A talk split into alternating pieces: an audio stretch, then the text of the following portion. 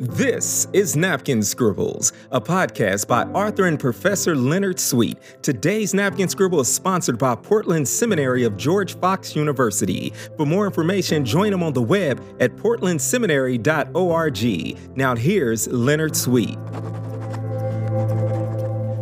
Welcome to another Napkin Scribble looking at Sunday night worship and Sunday evening songs. There's an old kind of guide that was said with Jess that if you're singing a song and it comes across that Jesus is your girlfriend, it may be something that you might not want to sing. And we, we laugh at it and we kind of uh, have fun with it. But Jesus is our friend. In fact, the, one of the last things he says to his disciples is, I have no longer called you servants, I am now calling you friends.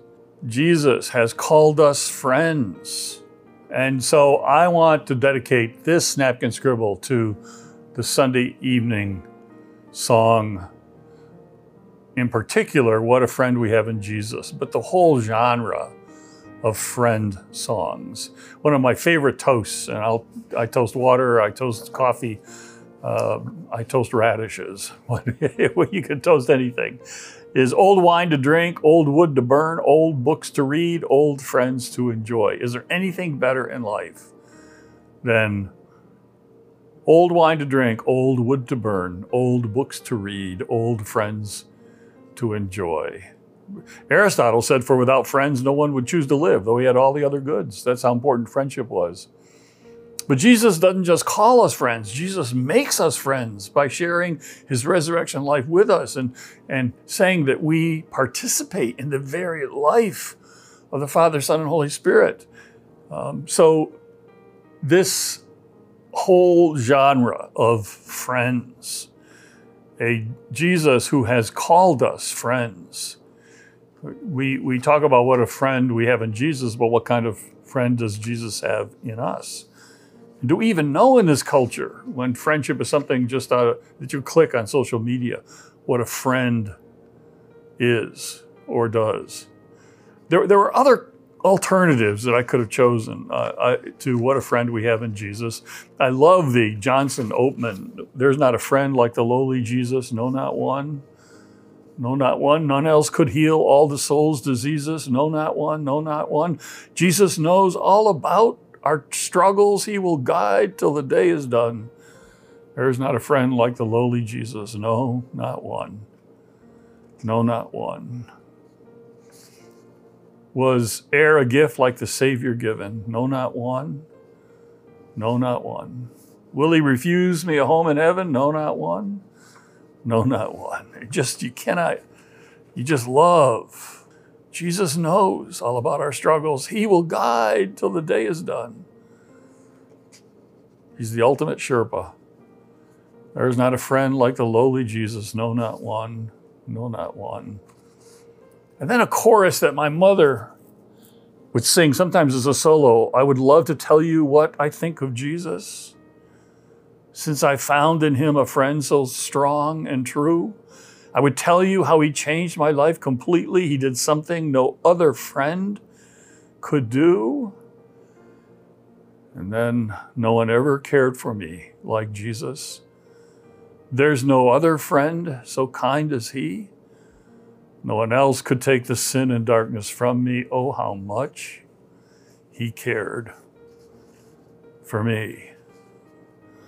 What a friend we have in Jesus was written by Joseph M. Scriven. It was a poem in the mid 1850s to comfort his mother. He was in Canada, she was living in Ireland. He began as a songwriter and uh, he made the following dedication very early in his career. Let others sing of rights or wrongs, sing anything that pleases, but while they're singing other songs, I'll sing a song for Jesus. And so he, he dedicated his life to, to singing. Uh, and to writing songs that lifted up Christ and songs that were dedicated to lifting up lifting up Jesus. Now this song, if you listen to it carefully, what a friend we have in Jesus is is you could make a case that it's less a friend song than it is a prayer song. Um, and the whole um, theme of what a friend we have in Jesus, all our sins and griefs to bear. What a privilege to carry everything to God where? In prayer. Oh, what peace we often forfeit. Oh, what needless pain we bear, all because we do not carry everything to God in prayer. So it, it, you can make a case that it's really a, a prayer song. Now, there are a lot of prayer songs, and um, one of the one of my most favorites. I don't know if you've ever heard this, but it was written by somebody um, who's actually a relative, one of my doctoral students, who's a direct descendant of his name is is uh, uh, Frederick Martin Lehman, who was born in the 1860s in Germany. He came to America with his family at a very early age, settled in Iowa. He served churches in Iowa, Indiana, but then he became the uh, founder of the Nazarene Publishing House, moved to Kansas City, Missouri. And he, he had a marvelous way with words, could use metaphors so powerfully, and um, could write some of the best and the worst. And I think all of us who write know when we've we have a capability of writing really good stuff and really bad stuff. So I'm going to share with you in a minute one of his best things, but I just, uh, in the prayer theme, this was his song. I don't know if you've ever seen it in a hymnal. I found it in in a song collection called Herald of Healing, songs as used in Cheryl revivals. And um, it's called the Royal Telephone. Are you ready? Here it goes. Frederick Martin Lehman, one of the most beautiful writers. And here's his hymn, The Royal Telephone, 1919. Central's never busy, always on the line. You may hear from heaven almost any time. Tis a royal service, free for one and all. When you get in trouble, give this royal line a call. Telephone to glory, oh, what joy divine. I can feel the current moving on the line. Built by God the Father for his loved and own, we may talk to Jesus through this royal telephone. oh, it gets better.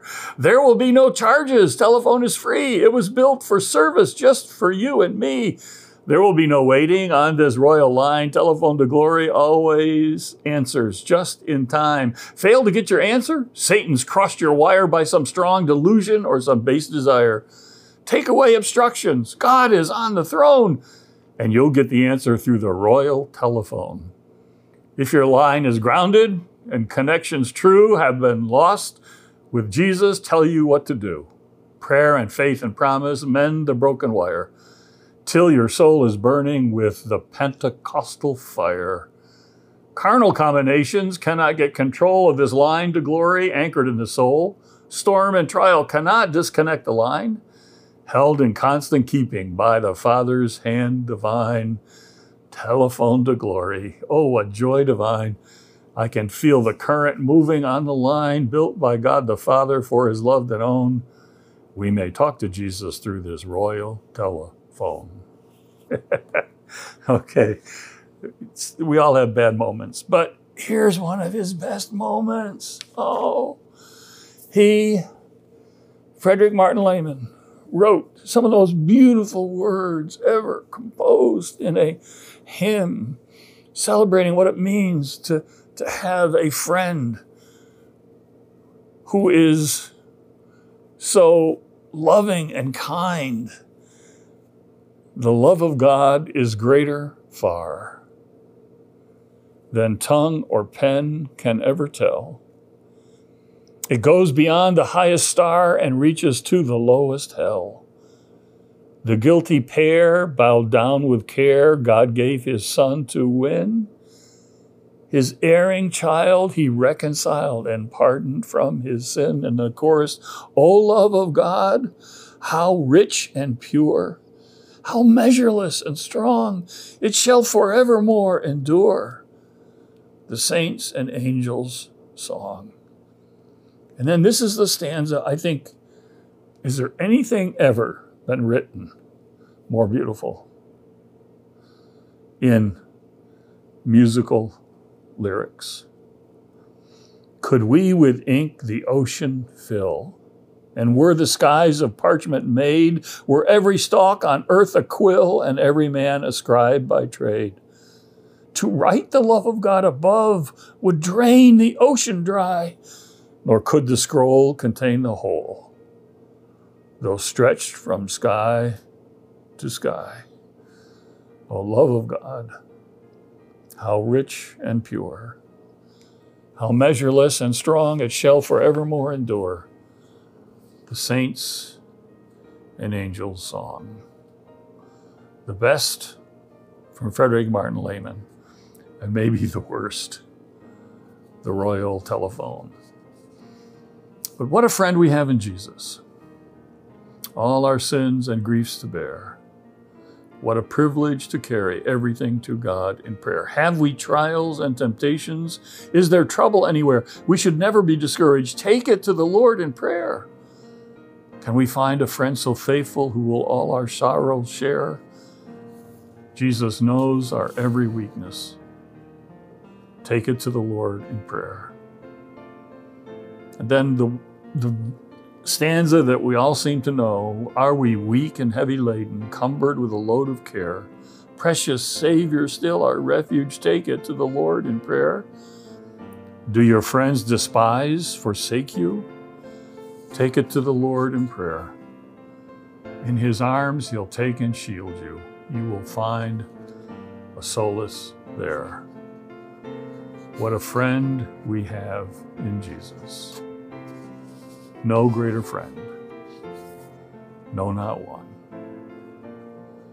There is not a friend like the lowly Jesus. No, not one. Thank you for listening to Napkin Scribbles. Please don't forget to like, subscribe, and share with a friend today. Today's Napkin Scribbles was sponsored by Portland Seminary of George Fox University. For more information, join them on the web at portlandseminary.org. For Professor and Author Leonard Sweet, until next time, happy scratching and scribbling.